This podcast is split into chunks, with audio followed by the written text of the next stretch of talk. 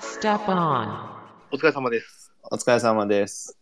おめでとうございます。おめでとうございます。おめでとうございますおめでとうございまます。王者、王者。す。いやいや、やったいややった優勝した後こういう回できるのめっちゃ幸せっすね、マジで。うん。いやー幸せ。マジ幸せ。ね本当。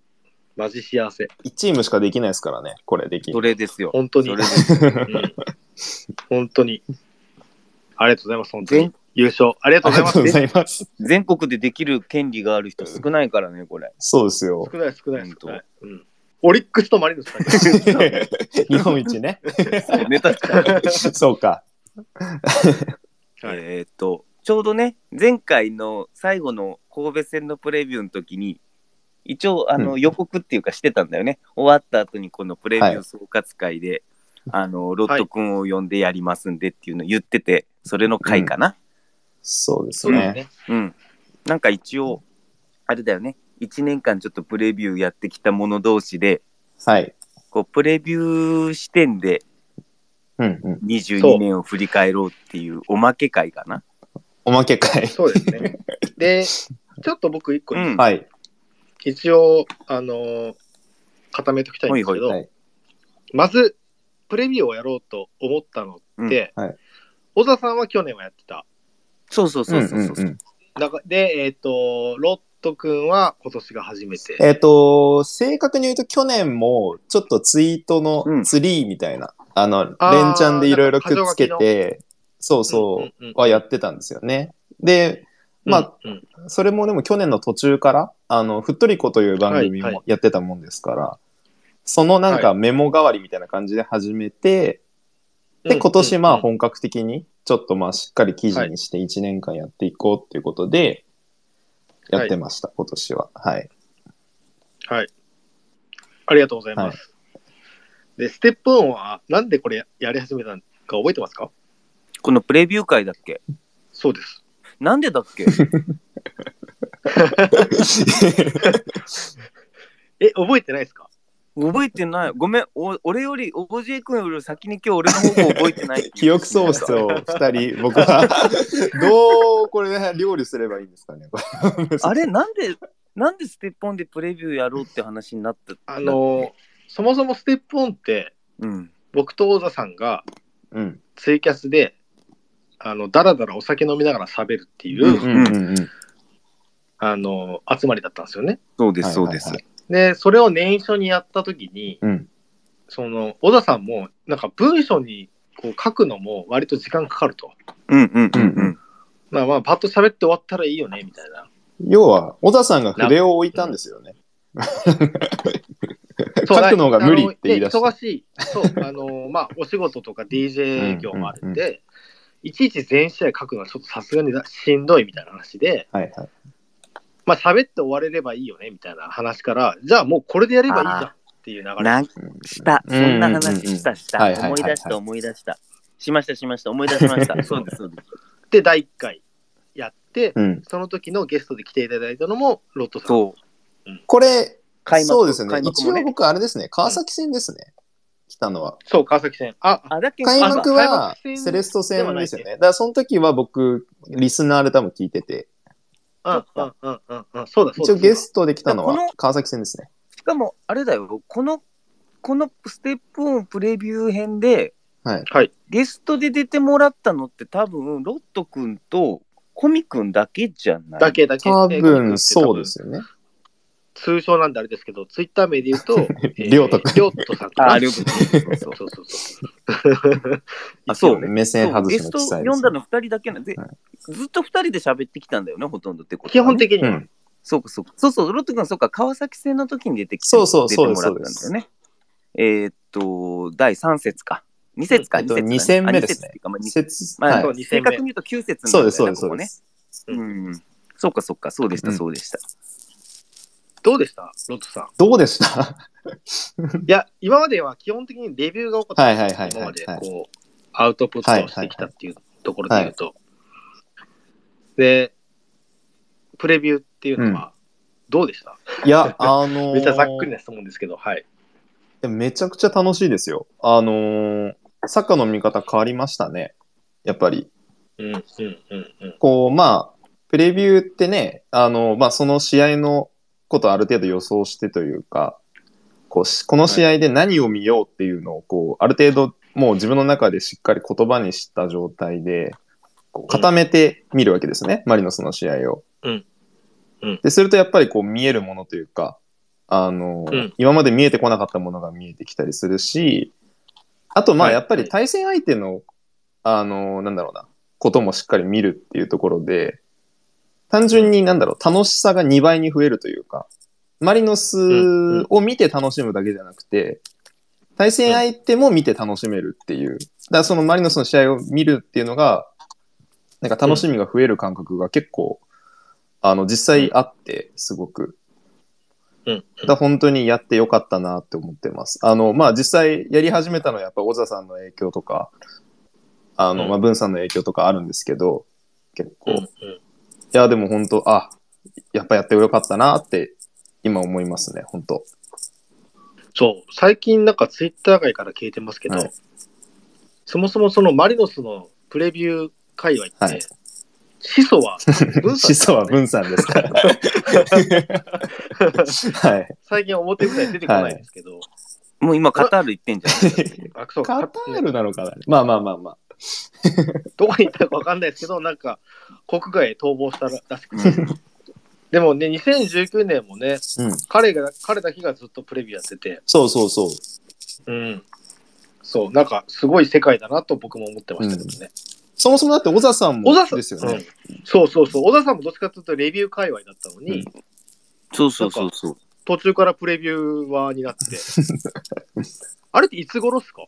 えーっと、プレビューに変わって、俺3年目じゃないかな。あ、結構長い。ベテラン一昨年さんです。からやってる。2020年ですかね。そうそうそうそう。だったと思う。うん。普通なんでやろうと思ったんですか、プレビューを。いや、面白そうだなと。なんかでもむっちゃ嘆いてましたよね。もう海外のサッカー見れんわみたいな。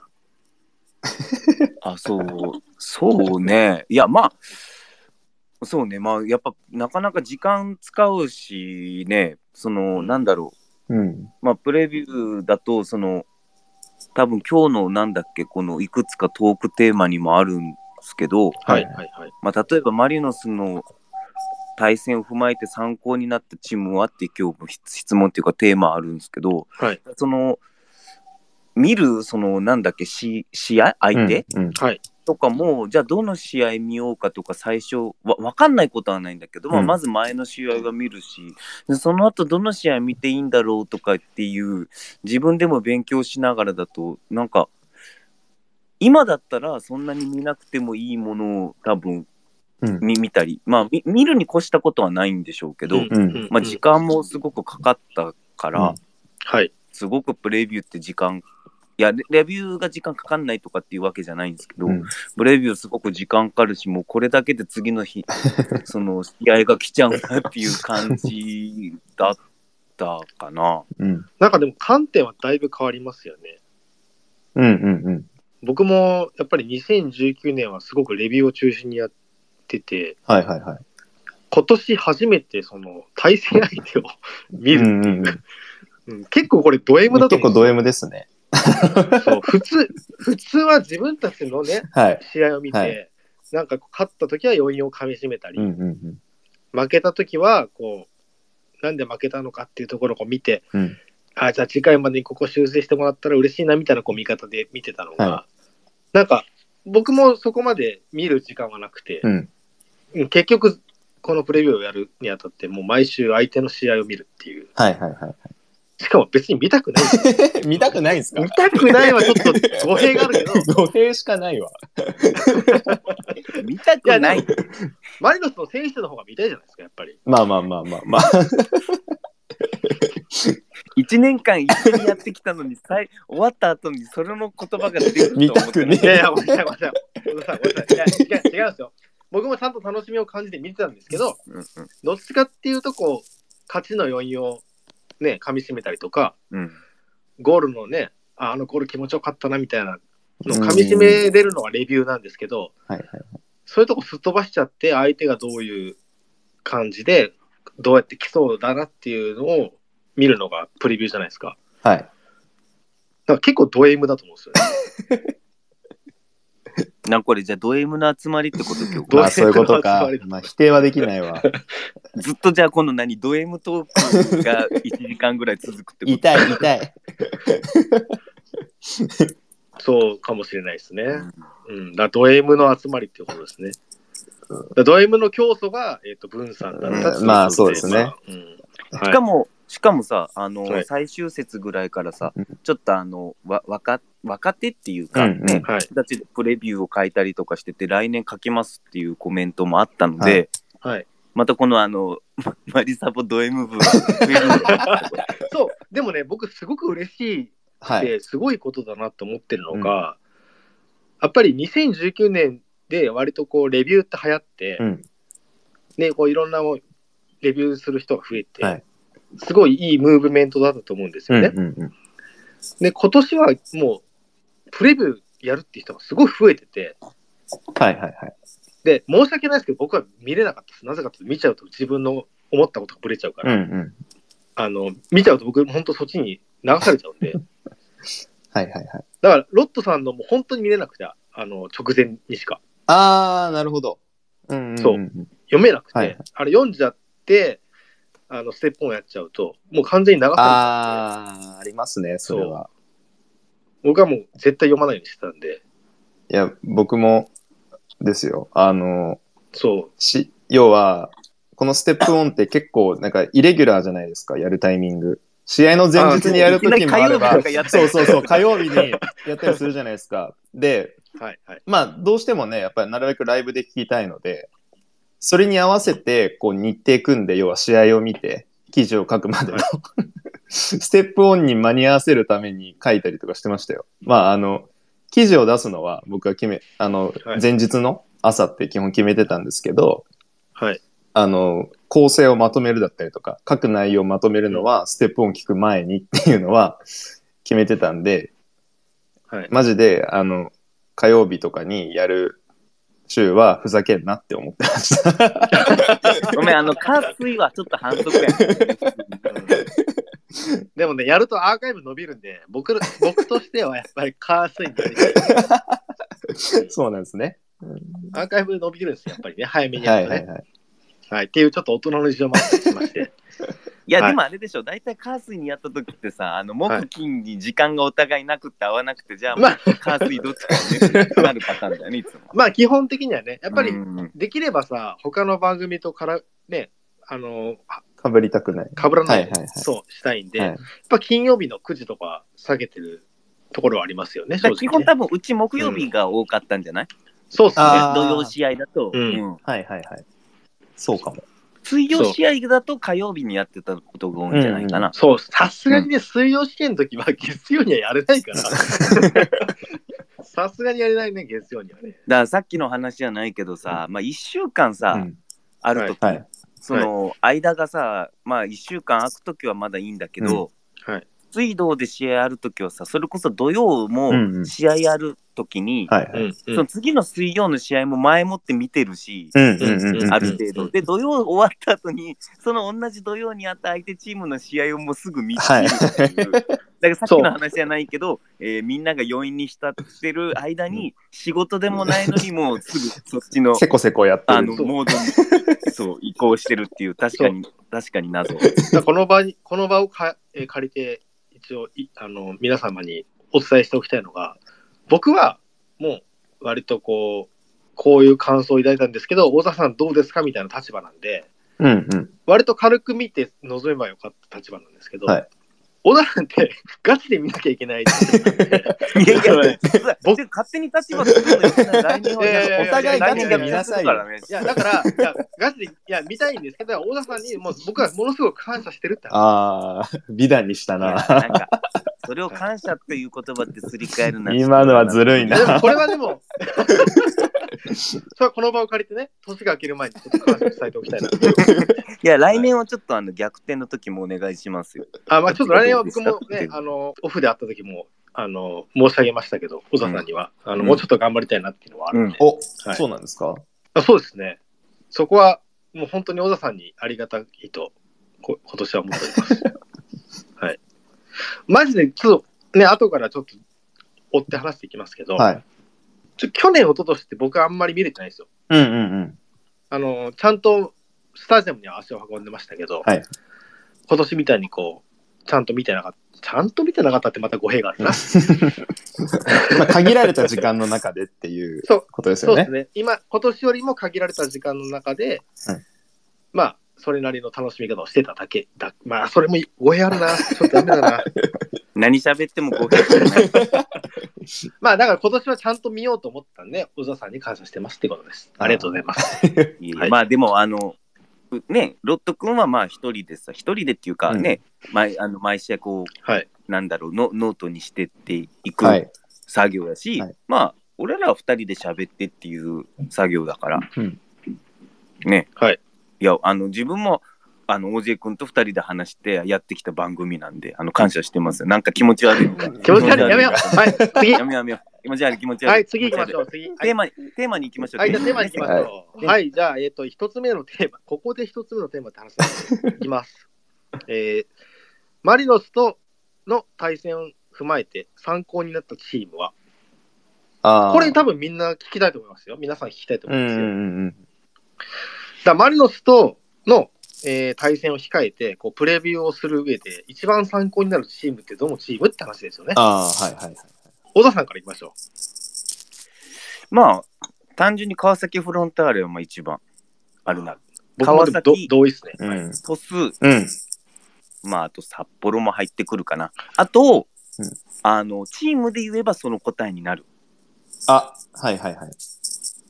チームで言えばね。ただまあブレビューを三うん自分3年目なんですけど、ん。はい。だから結局相手のそのスタイルとかあるから、はい。あれなんだけど相手の今の文脈だったりその精神状態というかうん。相手のそのできるできないマリノスにもできるできない相手もできるできないでそのできるできないの中でもポジティブなできるできないネガティブな方のできるできないの整理をするの方が大事っていう風に最近はなってきた。うん。まあでも、その対戦するチームっていう答えでいくとその3チームかな。その、僕ちょっと意外だったのが、うん。札幌？うんうんうんうん。うんうん。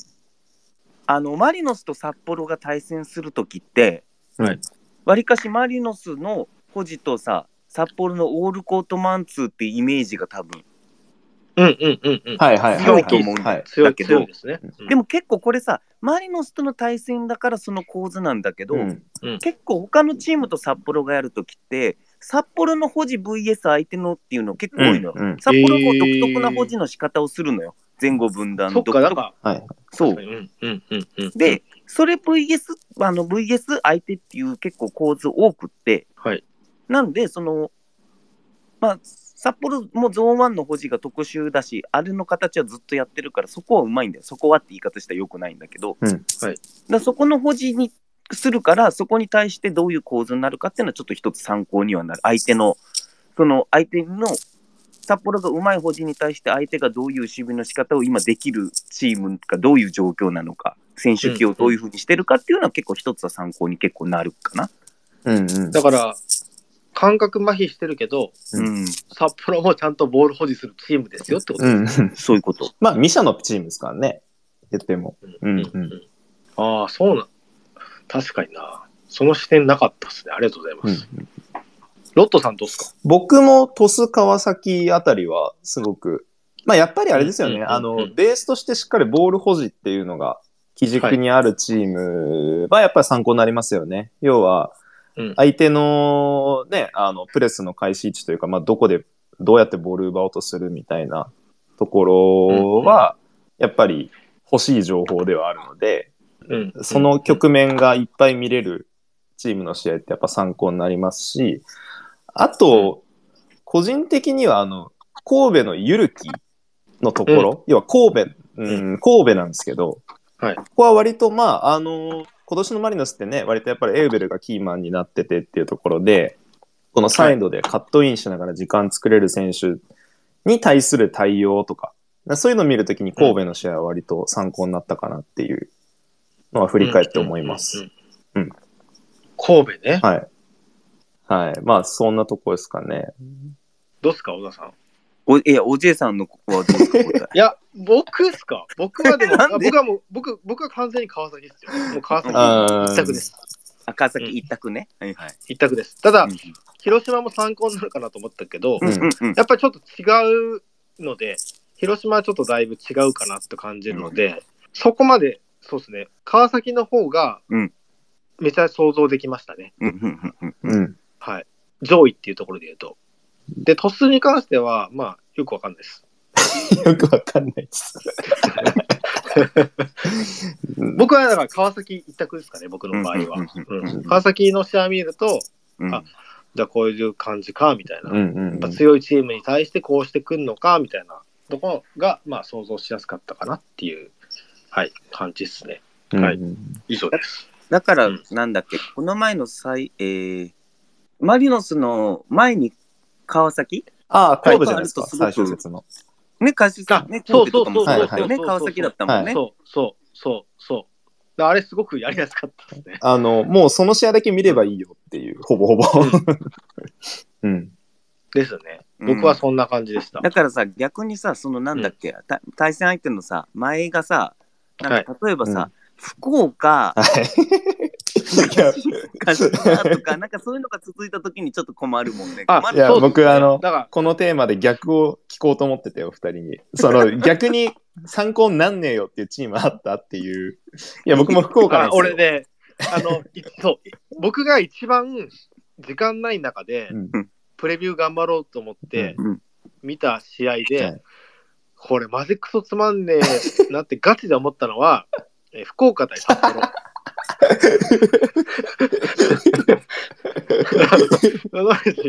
な、面白い。何これみたいな。それね、それね、見ちゃいかんやつよな。そう。だって、あれ、福岡ってそもそも442のめっちゃ硬い守備でどんな感じでやるのかなと思ったら、なんか福岡もなんかミラーで5-3にやってるはいはいいはいはい。ありましたね。え、これ何え、何これ？全然。あのー今年さ、アビスポ面白いのは結構ずっと442かなと思ったんだけど、まあ、広島戦にしかり、うん。時々ね、この3バックのチームにはそれやってるんだよね、今シーズンはいはいはい。結構ちょこちょこ。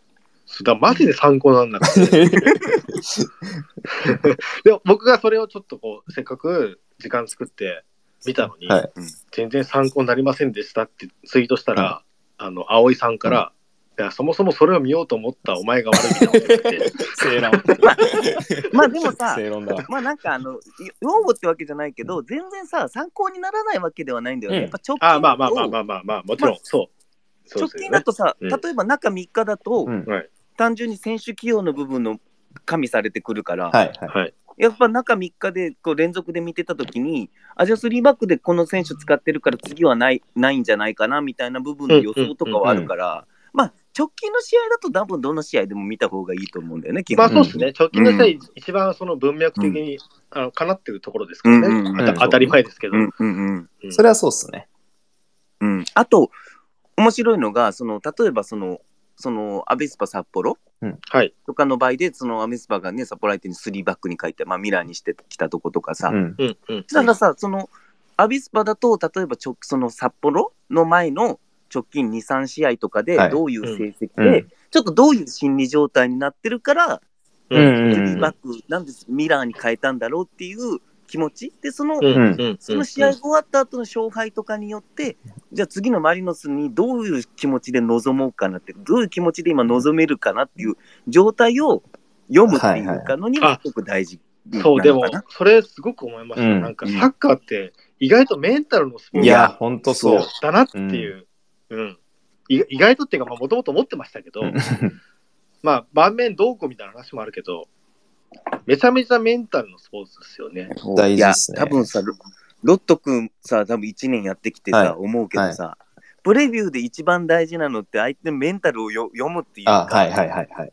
どれだけ自分たちがやってる人たちのメンタルを理解していくか、寄り添っていくかだよね、はいこれね。はなその盤面だけをと踏んといていく作業って多分最初の年とかやってしまうんだけど、なんでこういう状況が生まれてくるんだろうって、うん。だってさプロがやってんだよ。で、プロが毎試合やってきた中で、ある程度盤面パターンって普通に考えて今のサッカーであり得るんだけど、はそれはそれはその時の局面で違うんだよね、理由がね。うんうんうんじゃあなんでこういう、この盤面局面が現れるのはなんでだろうっていうそのメンタルを紐解いていくっていう作業が多分一番大大事なん。だなとそううん。思ったんだ僕よね。それをマジでまじまじと感じたのが、うん。やっぱり、リカルドロ、ロロえ 言えないよね。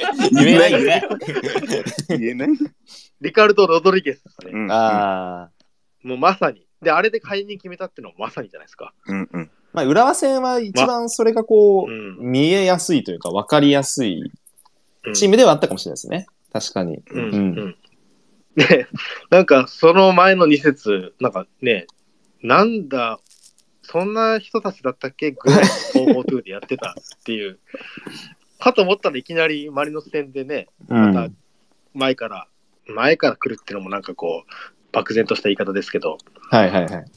またあの、ね、ガチガチの442ではなかったっていう。うん。だそれが、うんそれがさ、あのー札幌戦をうん見るか見ないかなんだよね。うんだ。札幌戦を90分間見ると、札幌戦の前半までは、その大出君が言ったその442だったんだけど、うんうやっぱ札幌戦の後半、あ前半がうん。やっぱかなり良くないなって感じて、札幌戦の後半に、あの前からつか捕まえに行くっていうシステムに変更して、うん。その良くなったっていうのがあるから、それはマリノス戦でも前から、前からっていうか、う来るよねっていうのがちょっと予想で、できるよねっていう話なんだよね、これね。しかも、うしかもその文脈からの 5,、えー、と5バックというか3バックというか、うんうんうん後ろ奇数枚数で来たっていう、うんはいはいはいまさかの。俺マジで気づかなかったですからね。ずっともう4っていうのは頭にずっとあったんで、ああ、レッツは先4入観がで来るっていうのはねずっと頭に、確かにそう先入観あって、現地で見てて、えこれなんかちょっと前がかりで来てるっぽいのはわかるけど、うんどうなってんのっていう、はいはいはいはい。マジであれ気づくの超時間かかるんですようんうん。っていうのもありました。うん。はい。って感じですか？次、次。次行きますか、じゃあ。うん。こんなパッパパッパと。結構、いや、結構パッパパッパいかんとさ、結構、あの、長、めちゃくちゃ長くなるよね。そうですね。わかりました。じゃあ次行きましょう。うんえっと、次、結構担当直入なテーマです。えーどのチームが強かった？ああ。ここはじゃあ、えっ、と、反対、ロットさんからいきましょうか。まあ、川崎はやっぱ強いですよね。あの、まあ、それはそうなんですけど、僕はあの、立ち上がり20分の京都が一番強かったなと思ってました、今シーズン。あの、うん。うん、なんだろうな、ね強引にこう自分たちの土俵に持ち込んでいってしまう強さっていうか、で、まあそこの網に張られたらもう抜け出しようがないみたいな。確かに僕も後半戦、前半戦はそんなに思わなかったはい。後半戦は後半戦のね、あの山崎亮吾とかを、こうね、トップに据えて以降の京都って、あの、プレビューしたときに、はい。この、このポジション、この順位にいるチームじゃない、じゃないかなって思いましたけどね。うん京都だけですか？川崎、京都？ですかね。まあ特に印象に残ってるところで言うと、そこかな。小田さんどうですか？もう今年は一択。もう自分は一択。まあ、来年も一番注目してるチームなんだけど、まあ、はい今シーズンに関してはこのチームが一番かなと思う。はい。サンフレッチェでしょうね。まあ、僕は大絶賛しまくったんですよ、はいこの多分、はいステップオンでも。はい。まあ、スキッペが早かったら、マリノスは優勝してなかったかな、リーグ優勝って思うぐらいめちゃくちゃいいチーム、今年は。うんうんうんうん。いやー、今年は僕ちょっと広島大絶賛。強い、ひ強いなと思った。まあ、前半戦当たった当たった時はマジで、これ勝ってないっしょって思いましたけど、うん前半戦もうんそうですね。攻守ともに素晴らしいチームだっただと思う、今年は。とにかく。うんうん。なんかあの、広島の話だけで朝までしたいっていう面白いチーム。結構あれです本当にかじゃあ、小沢さん的にはマリノスのプレビュー関係ないけど、広島の試合ちょこちょこ見てたりとか。見てた。ああ、見てたそうなんですね。あうんうん。どこが素晴らしいですか？今端的に言うと。いや、もうね、いや、もう両方だよ。やっぱね、J リーグのチームで、はいやっぱ上上位のチームの共通項なんだけど、うんはい。例えばまあ、こ今年のトップ3、うん。マリノス、うん川崎、うんうん広島。うんまあ、この言い方すげえ雑なんですけど、攻撃も守備も主導権握れるチームなん結局、ここは共通項なんやっぱ今の J リーグの上位に上がれるチーム、でうん。川崎がやっぱ近年ずっと上位にいるなんてやっぱ攻守ともに主導権握れるうん。うんチームなんだよね、マリノスもそうだったし今年、はい。うん。今年優勝をやっぱした理由は攻守ともにどの試合でも主導権を握ろうとしたし、うん。はい。握れるような力をこうトータルして1年間見せてきたってことだと思うし、なんか結構、あの、どっちかはあったりするんだよね、やっぱり。はいはいはいはい。守備、まあ、どっちかというと守備、まあ、この本当言い方よくないけど、守備でだったりとか、攻撃でだったりするんだけど、うんうんだけど、攻撃、例えばまあ、これね、エスパルスとかもっとあれだなと思ったのは、もっと守備で主導権を握れるようなね、こうなれば。もっと保持が生きるっていうか、保持の時間を作れると思うしってなるんだから、なんか、はい。なかなかね、やっぱ両方当たり前なんだけど、サッカーのチームを作る上で、うん。やっぱり両方ここ作っていくってなかなか難しいなって思うんだけど、うん。うん今年の広島は攻守ともに主導権を握れる。しかも多分 J1 でも今トップ。うん。うん使いのかな、どっちのも。って感じがするので、うんうんまあそれが広島の端的に言うと本当に素晴らしいとこかな。来年怖いっすよね、そうすうん、ると。んもうめちゃくちゃ怖い。うんまああとはその、しかも結構みんなが指摘する広島のターンオーバーって話？はいはいはい。途中から結構してんだよね、あのチーム実は。うんうんうん結構ね、見見てたあれだけど、途中からあの選手もあの、ね、外国人取ってきたりとか、キプロスの取ってきて、はいはいで、あの、シャドウをね、ちょっとさすがに休ませない監督とかっていうのは、ツートップに変えたりとか、でもツートップに変えるけど、守備のオールコートマンツは変わんないくて、はいはい。うん。攻撃の構造もうまく変わらないように調整してたりとかしてて、うん。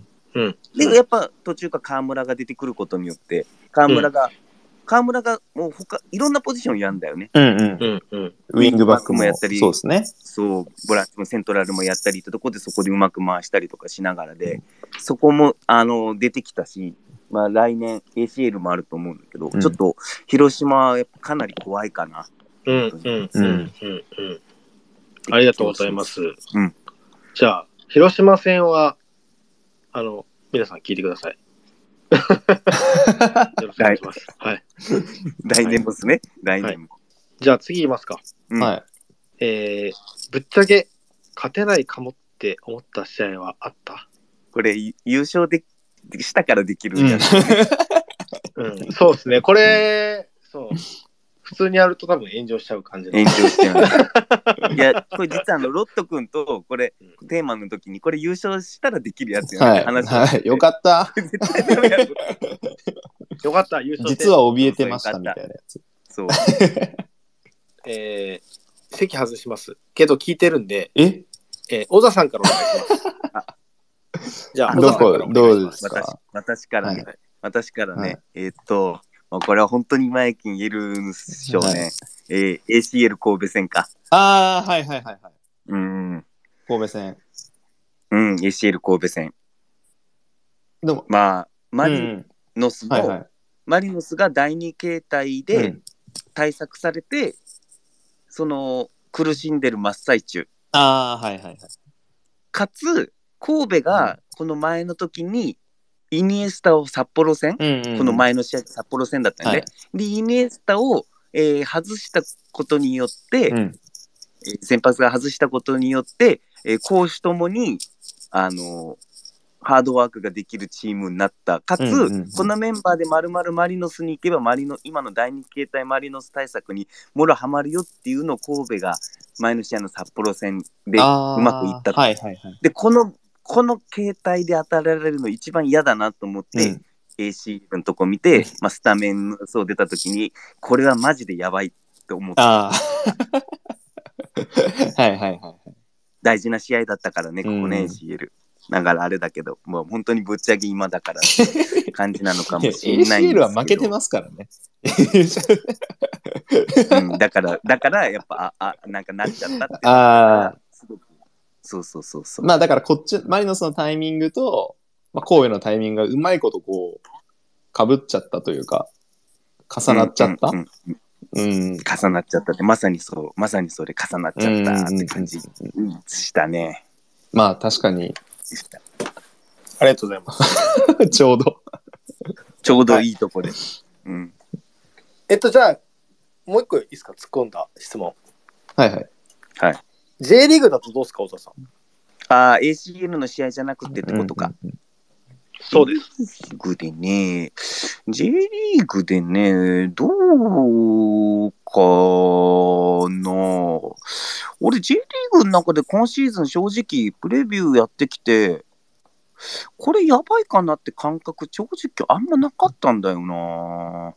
うんうん。そんなことないっすよ。あったっけ？小田さんね、酔っ払ってる時に雰囲気で出してたんですよ。なんかあったっけ？ちょっとあ、いや、結構割とターニングポイントとしてはあって、はいはいはい。俺記憶ないんだけどね、見てて。いや、あるあるあるある。ある。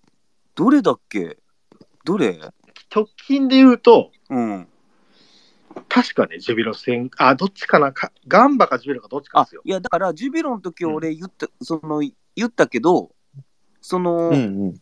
結局この第二形態対策をはい。模索してる、そのマリノスに、まあ、うん攻撃のさ、手を削ってでもうん。最初はツートップでちゃんとそのツーセンターバックその岩田とエドワルドのボランチ交パス交換を防いでゾーン1で防いでうん攻撃の手数を減らしてでも、まあ、外と内のレーンを塞いでいく守り方っていうのは確かにジュビロすると思うしって俺言ったけど、うん。はい。ここって俺もね分かんないんだよ。だけど結局、うん。マリノスがこのここ1週間っていうかあい空くからはいはいはいそのまた第二形態その対策なんかいろいろなんか、ま、いろんなね今までやってないことっていうか、連動やってるっていうのをは分かるから、うん。だからマリノスも新しいことをやるんじゃないかでも分かんないよねそのこの第二形態結局さそのこれなんかシーズン総括みたいな話になるんだけど、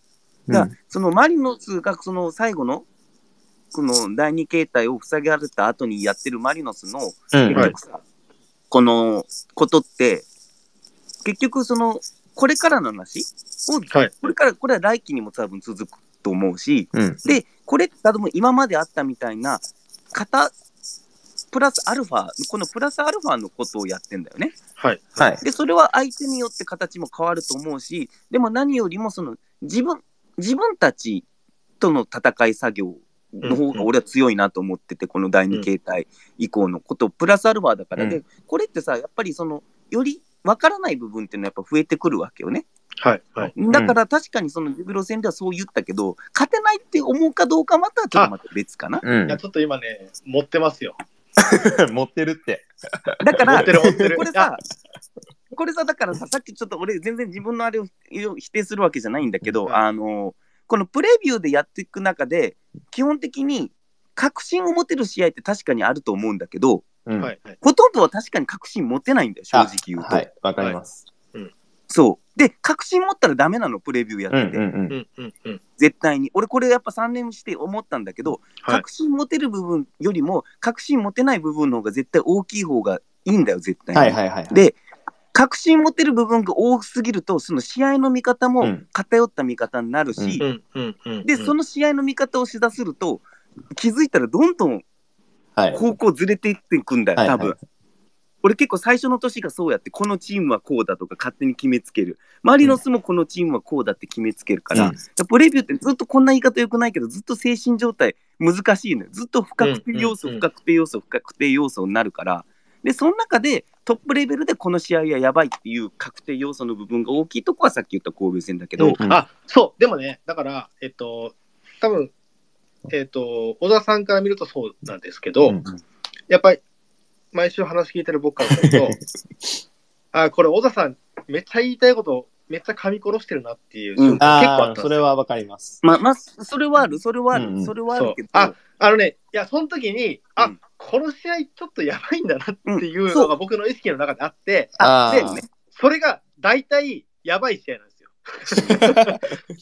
そうね、まあそういう意味ではあるかもね。正直言うと、うん。いやか、勝てないっていうか、ドロー決着とかになるとか、うんマリノスがめちゃくちゃ苦戦してイライラするような試合になるんじゃないかっていうのは、まああるな、確かに。でそんなん言ったら腐るほどあるわ。いや、でも、いや、違う違う違う。それが、やっぱ度合いが強いと、小田さんって、やめよう、この話やめようって言う。これ、あの来年もプレビューやるんで、皆さん、あの聞いてて もし、あの、試合前に小田さんが、やめよう、この話やめようって言ったときは、小田さん自身も炎上したくないし、ネガティブなことを言いたくないんだなと。じゃあ、そんなん言ったら、俺、第三節の鹿島、柏がもうすでにそうだもん。うん。そう。だから、だからもうそこから始まってるんですよ。あ僕もそれ覚えてますよ。だから、そこと、うん。直近で言ったら、だからジュビロか、えー、ガンバの時なんですけど、うんうんそう、一番最初はその、そこっすよ。であとさ、なんか悲しいけど、大体本当結果として負けてるから、うん。まあ確かにおじい君が言う通り、俺も言葉を選んでるってことは確かにあります。そね こはあの否定しません。めっちゃ言いたいんだけど、うんネガティブになりすぎるから、うん。途中で自分で止めるんですよ。やめよう。う んそれはうそれは否定します。なんかあれですよね、あの、例えばマリノスの、じゃあ選手の、こう、この選手は、この試合で活躍できる、できないとか、なんかそういう時結構濁しがちですよね。なんか個人批判みたいに取られそうなことは言わないようにっていうのは感じます、僕、聞いてて。ちょっと待った。今日こういう回になると思ってなかったな。これ、ライフに だってそうなるやん。総括ですから、ありますよ、それは。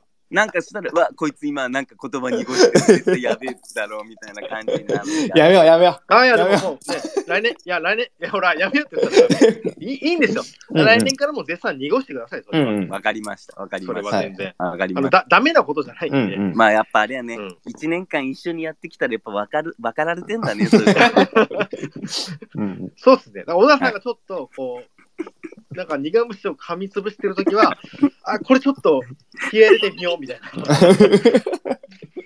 ちょっとそれなりの最悪の事態を覚悟してみようみたいなのはちょっとできてたんで、はい、わかりました。うんもうおっしゃる通りです。すみませんありがとうございます。はい。っていう感じで、え、これな何の質問でしたっけえ、違うよぶっちゃけえっと勝てないかもっていう。勝手なあ、そうか思って。えじゃあ、ロットさん行きましょうね、これは。僕もですね、まあ、あのーそう、さっき小田さんが言ってた話とちょっと被るんですけど、こう、どの試合のプレビューを書くときも、なんかこう、勝てるシナリオと勝てないシナリオってな、なんかあるんですよ。なんか、こうだったらいけそうだけど、こうだったらきついかな、みたいな。これでどの試合もあって、で、まあ、その中でも、ちょっと勝てないよりが強いなって思ったのが、えっ、と、うん鳥栖と、うんえー広島とうん名古屋ですね。名古屋は、えっと、ホームアウェーの。アウェーってどっちだっけ？前半のいや、方か。後半です。10月の試合です。あ、後半の方。はい結果は4-0で勝ったそう。勝ったけどうん、名古屋の試合で言うと、いや、押し込むことはできそうだけど、ここれ、点取れっかな、みたいな、っていうの僕、が。名古屋逆に楽観的でしたけど、そこは逆にどの辺がこいや、あの、ランゲラックス。全部ランゲラックう、です。あっていうのが、やっぱりなんかなんだろうな、まあ、特にはい名古屋戦なんかは、やっぱり優勝が近づいてきて、結構はい。それにこう、心を持ってかれてた部分もあったので、ーはい。なんか、ちょっとブレてた感じはしますけど、うんまあでも、うーん、勝てないかもなっていうのがあったのはその辺で。ですかね。なこの、あこの試合こそさ、そうなんだけどさ、うんこのマテウス復帰がさ、うん。うんうんうんうんうん。1試合でも早かったら遅かったら多分結果全然違ったあーよねそうですねまさに試合だよね。はい。あれ、マジで、ま多分あそこでマテウス使うか使わないかが、かなりターニングポイントですよね。はいでもそうそうそうはいそうそう。うあのちょうどこのね時から復帰できるよっていう風になってさ、うんうんうんじゃあさね守備のこのねとこまで名古屋って結構ね強固なね、うん。532で守備はあってで攻撃の論理性はね、やっとできたとこでって、はい。じゃあこの攻撃性の攻撃のね論理性を残しこの強固なねよかった532の守備をうん。こうににまそのマテウスをどうやってねはい。うんうん踏み込むのかっていうね。持ち込むかそれとも途中から使うのかっていうところでちょっとね、あれだったけど、うん。ただでも結局どうやって点取るのか問題ってずっと話してたじゃないですか、当時、うん、そうそうそうそう。プレビューで。うん。うん。まあでもそれ考えたときにやっぱマテウス入れないと、ね、サッカーって点取れないと勝てないんでっていう。だから、うん。そのために両立する、させるために、講じた策があれだっうんたんだよね。うん。うん。うん。うん。いや、良かったっすよね。まあ、うんその結果論ですけど、う、うんそうそう、だから結果なんだようね。んちとしては良かっそうだ、意外と紙一重な試合ではあったんだろうなっていうのは思いますね、あの名古屋戦は。はい。でも、あと言う通り、確かにトスっていうのは絶対入るよね、うんここ近年。うん。た。そう。あのーそのあたりも、ちょっとこう、簡潔にお二人に、この、いいタイミングなんで話していただきたいなと思うんですけど、はいうんトスって何なのっていうところ。いや、多分みんな気になると思うんですよ。トスの強さとはっていうことですかね。そう。あんだけお。金に困ってて、うんうんで、今年もね、多分、戦力を維持できそうにないとはい。いうところでうん、なぜ強いのかっていうところですよね。まあ、でも、はい今年強さで言うと微妙だよね。順位は11位とかぐらいじゃないの、あ、でも11、あの、あの予算で11ってやばいっすよ。まあ、そうね。うん、やばい、いや、やばいと思いますよ。まあ、多分、普通だったら、はい。もう、最下位争いしてるぐらいだと思いますよ。まあ、あれですよね、すごくこう、緻密な設計図を書くチームだなって僕は思ってて、で、その緻密な設計図を書いた結果、あの、なんだろうな、しっかり分業されてるというか、あれもこれも求めず、一人一人にあれもこれも求めずに、これが強いやつをここに置くっていうのを、うまいことこう、構築して、うん。で、その結果、あのサッカーがあるっていう、すなんかそういうイメージなんですよね。だからまあ、その、お金の部分を、こう、サッカーの部分で結構補ってる、うまく補ってるなっていう印象はありますね。だから、まあ、その、本当にパブリックなイメージで言うと、はいポストカレーラスじゃないですか。覚えてる人いるんですかカレーラス。みんな忘れてるんじゃない？その、だから、あんだけパエリア、パエリアって言ってたチームが、なんかいきなり現実路線に走ったわけでしょ？結局。うんうん。パエリパエリアって言い方あれですけど、アヒージョとかパエリアとかって言ってたチームが。いきなり、まあなんかみんながさ、そのどんなイメージ？俺あの、うん正直言うと、今年は広島だし、うん。うん。サガン鳥栖はずっとぜ絶賛してるっていうか自分が好きなチームでもあると思うんだけど、うん。はい。まあ、マリノスサポーターの人が、うん。こうマリノスのアタッキングフットボールって今よよく言われるやつ？マリノスの、うんうんうんうん。を客観的に理解するならサガン鳥栖だと思うの丸々。うん。うん河合監督の最近あったちょっと面白いインタビュー記事があって、はいうんそれをちょっとね、えっ、と、読んだ人いあのいらっしゃるかなと思ってるんだけど、はいい、わゆるマリノスのアタッキングフットボールって言ってることともほとんど一緒。うんうんうんうん。ほとんど一緒。ほとんど、ほとんどっていうか同じ精神。うんとても面白い。じゃあもしかしたらそこを起点として始まっているフィロソフィーかもしれない。というか、まあ、その結局、トスの、その、まあ、ユユースも含めての話になるんだと思うんだよね、うんトスはね。規制が強いですからね。お金もないとこそうそう、ユースってとこもあるんだけど、結局さ、その、選手は入れ替わるんだけど、ユースにいるそのロット君が言ったみたいに、このポジション、これって、まあ、サッカーとして決まってるんだよ、トスとして。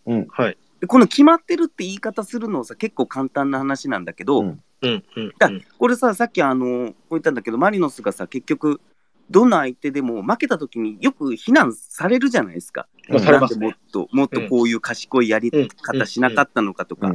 でマリノスのアタッキングフットボールで、その宗教的というか、って言われてる思想で貫いてきたとこ、でもその、勝てないんじゃないかとか、もっとここは大人になるんじゃないかっていう戦い方っていうのは、うん。それは悪いけど客観的に見てる人たちの話であって、やってる人たちはそこをまたやる、貫くこそ、貫くこそっていうか、その思想っていうか、その一周、客観的に見たら間違ってるようなことを考えないっていう、その統一姿勢というかうんうん、個人でもあるんだけど、だからそういう組織作りっていうのが、サガン鳥栖でも今は全く一緒なんだね、読んでたら。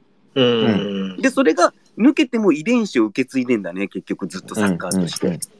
それでユースなり、途中ね、安い金額で取ってきた選手がそのポジションで見事に適合して個人も成長していく。うんで、トスの場合はそうだけど、来季に半分ぐらい、まあ、ぬね、抜けちゃったけどっていう感じなんだけど、トスとしてもうん、その今のマリノスと本当に近いんだよね。うん。抜けてるけど、チームとしての遺伝子っていうのがあって、で、それをが受け継がれてってんだよ。これ面白いんだけど、人がいれば受け継ぐって話じゃないんだよね、多分組織ってこれ思うんだけど。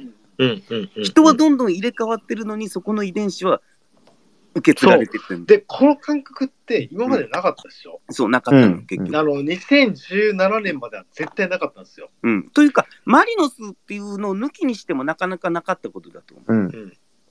うんそう、まあ一応ね、これ、あの、マリサポの集まりなんで、うん。マリノスで例えさせていただくと、うん。2017年思い出してほしいのが、はい。もう、なんだっけ、あの、名前忘れましたけど、20 2010番、ねはいはいはい。何がし、あの、鶴見川を上で渡った人で はい。あの人が怪我したら、あもう終わったみたいな。うんうんうん。まるちゃんがちょっと累積で出られないと、ああ、この試合負けるわ、みたいな。はいはいはい。それ、マジでなくなりましたよね、ああ、今ってことですか？今。うんうんうん。昔あったじゃないですか、はいはいはい。正直。はいあこの選手が出れないと、うんうん。ちょっとやばいみたいなのがあったんだけど、2018年、2019年ぐらいから、まあなんかそういうのなくなりましたよね。まあまあまあまあまあ。その人がいなくても、さっき言った、なんかもう、マリノスの選手だから、うんうんうん。だだからなんなのじゃないけど、あのーまあそれも語弊があるな。まあ、いなくなってもちゃんと、そのマリノスの、まあ、フィロソフィーとか、やり方をあ分かってる選手がちゃんと出れるんで、ーはいはいはい。そのチームとしての大きなネタではないっていう話じゃないですか、小田さん。だけど前ほど個人のその選手の依存度っていうチームじゃなくなってるよねって話ってことそうです、そうです。うんね。うんそうです、そうです、そうです。だからやっぱさ、こう、今の近年のこのマリノスと川崎、うん。はいまあ川崎なんてその最たるもチームだと思うんだけど、うん、うん、うん。まあ共通として多分違うんだよね。持ってる遺伝子。うんうん。違うんだけど、マリノスは今のこの今年優勝したことによって多分自信にもつながると思うし、はい。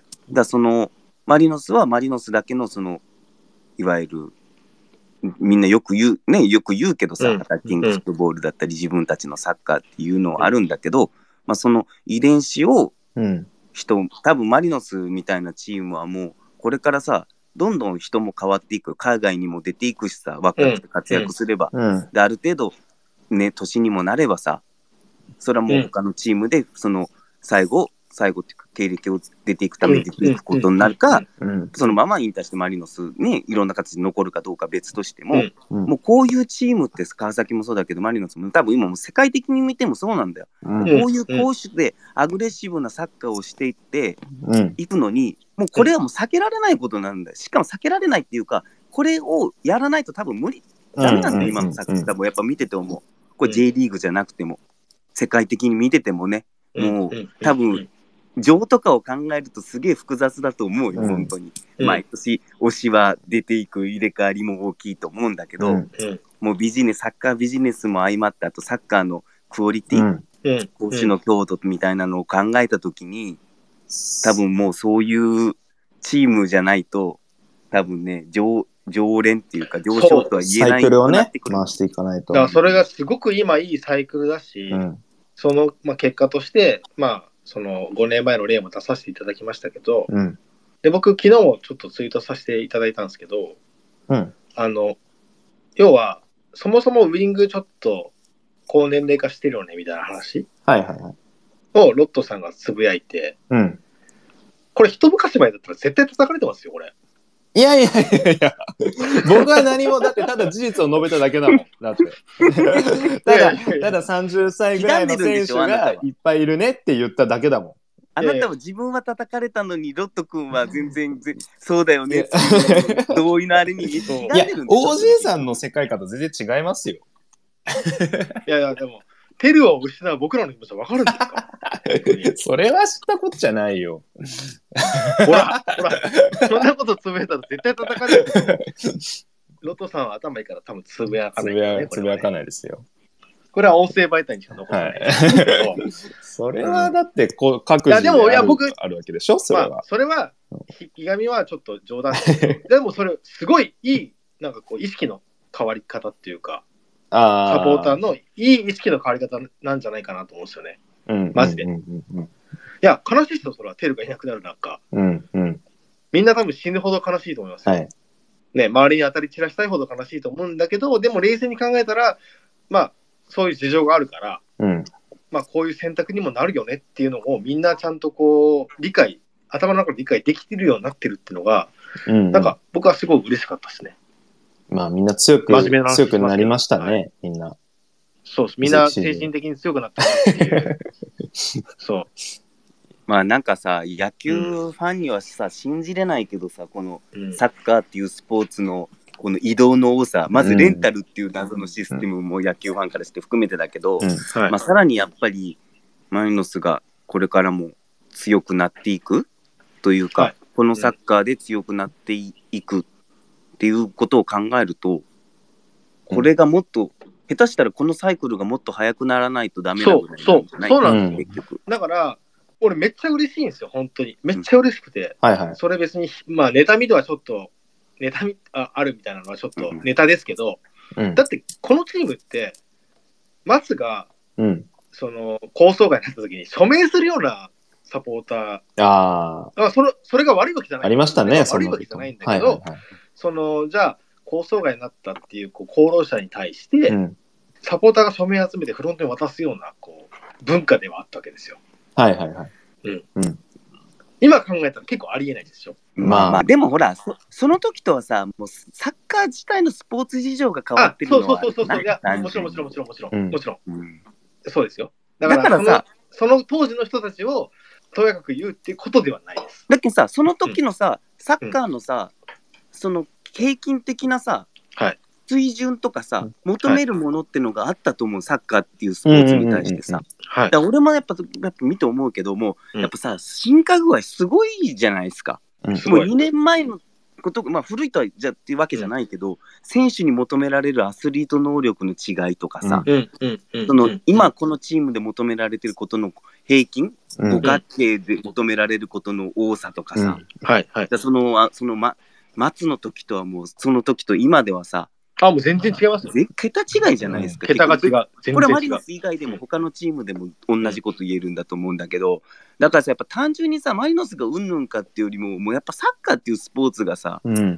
こうなんて言うんだろう変わっていってるっていうとこがね、うん。だからやっぱそそこだよね根本まず根本としてうんうん。でもそこをさまあほらあるじゃないですかそのどれだけ理理解できてさ受け入れるかとかさ、うん。どんだけその純粋にその軌道に乗れるかとかさうん。なまあ、そこがすごく大きいのかなと思うんですけどね。うん。うん。まあだから、多分今、箱押しっていうのが割と明確にこう、方向性が分かってきましたよね。箱押しってこうなんだ。ああ、はいはいはいはい。わまあ、選手の移籍が自分のその、なんだろうな、周りの人の向き合い方に影響を与えるものではない。そう。まあ、まあ、まあ、大きな、影響を与える大きな影響を与えるものではない。うんうんうんうん。そうですね。だから僕らってあの2016年うんの悲しい感じっていうのが結構無駄になってないんですよね。まあ、そうですね。2016年のオフの、いはいはい。やでもあれあれってやっぱ悲しい出来事じゃないですか、正直言うと。うんうんうん別にあの、もう名前出しちゃいますけど、俊介だけじゃなくてね、はいはいはい。うん、その他の選手に対してもそうですよ。あれがやっぱり、まあ、すごくいい経験になってるなと思いましたけどね。まあ、あの時よりもやっぱり、なんだろうな、やってるサッカーというか、こう、チームとしてこういうことがやりたいっていうのが、やっぱりこう、理解を得られているっていう、その環境の違いは大きい気はしますけどね。その、ファンの、ファン目線の理解度もそうですけど、なんかチームがそうやって発信するみたいなところも、やっぱあの頃とはやっぱりしっかり進んでて、そういうのもあって、まあ結果も出してますしね。それで。そう。うんでも、だからこういう、まあ、紆余曲折を経て、こうなってるっていうのを、うんなんか表面だけ真似しようとしている、こう、某強豪クラブとかいろいろいると思うんですけど、やっぱ、なんかあんまりうまくいかないじゃないですか。まあまあまあまあまあ。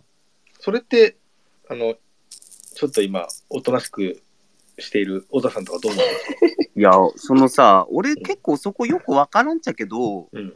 その、まず全部のチームがさ、その、なんまあね、その、俺、どのチームのこと言ってるか、ちょっと今、マジでわかんないんだけど、本当に。ちはい。ょっと、本当わかんないんだけど、はいあのーなんだろうね、これちょっと、このテーマは別でやらないっすかめっちゃ長くなりそうあこれ、本当に。ね、じゃあこれは、別でやりましょう。確かに。これじゃあ別でやります。うん。あの、年末から年始でやりましょこれはさ、あの、はい来季に向けてのアタッキングフットボールに何を期待するかで、う。はい。にちょっとつながるのかなって気がするので、やめましょう、じゃあ。はい。わかりました。ありがとうございます。いや、だってめっちゃ長くなる。うん。そうですね。うん。あごめん、もしロット君が喋りたいことあれば。いや、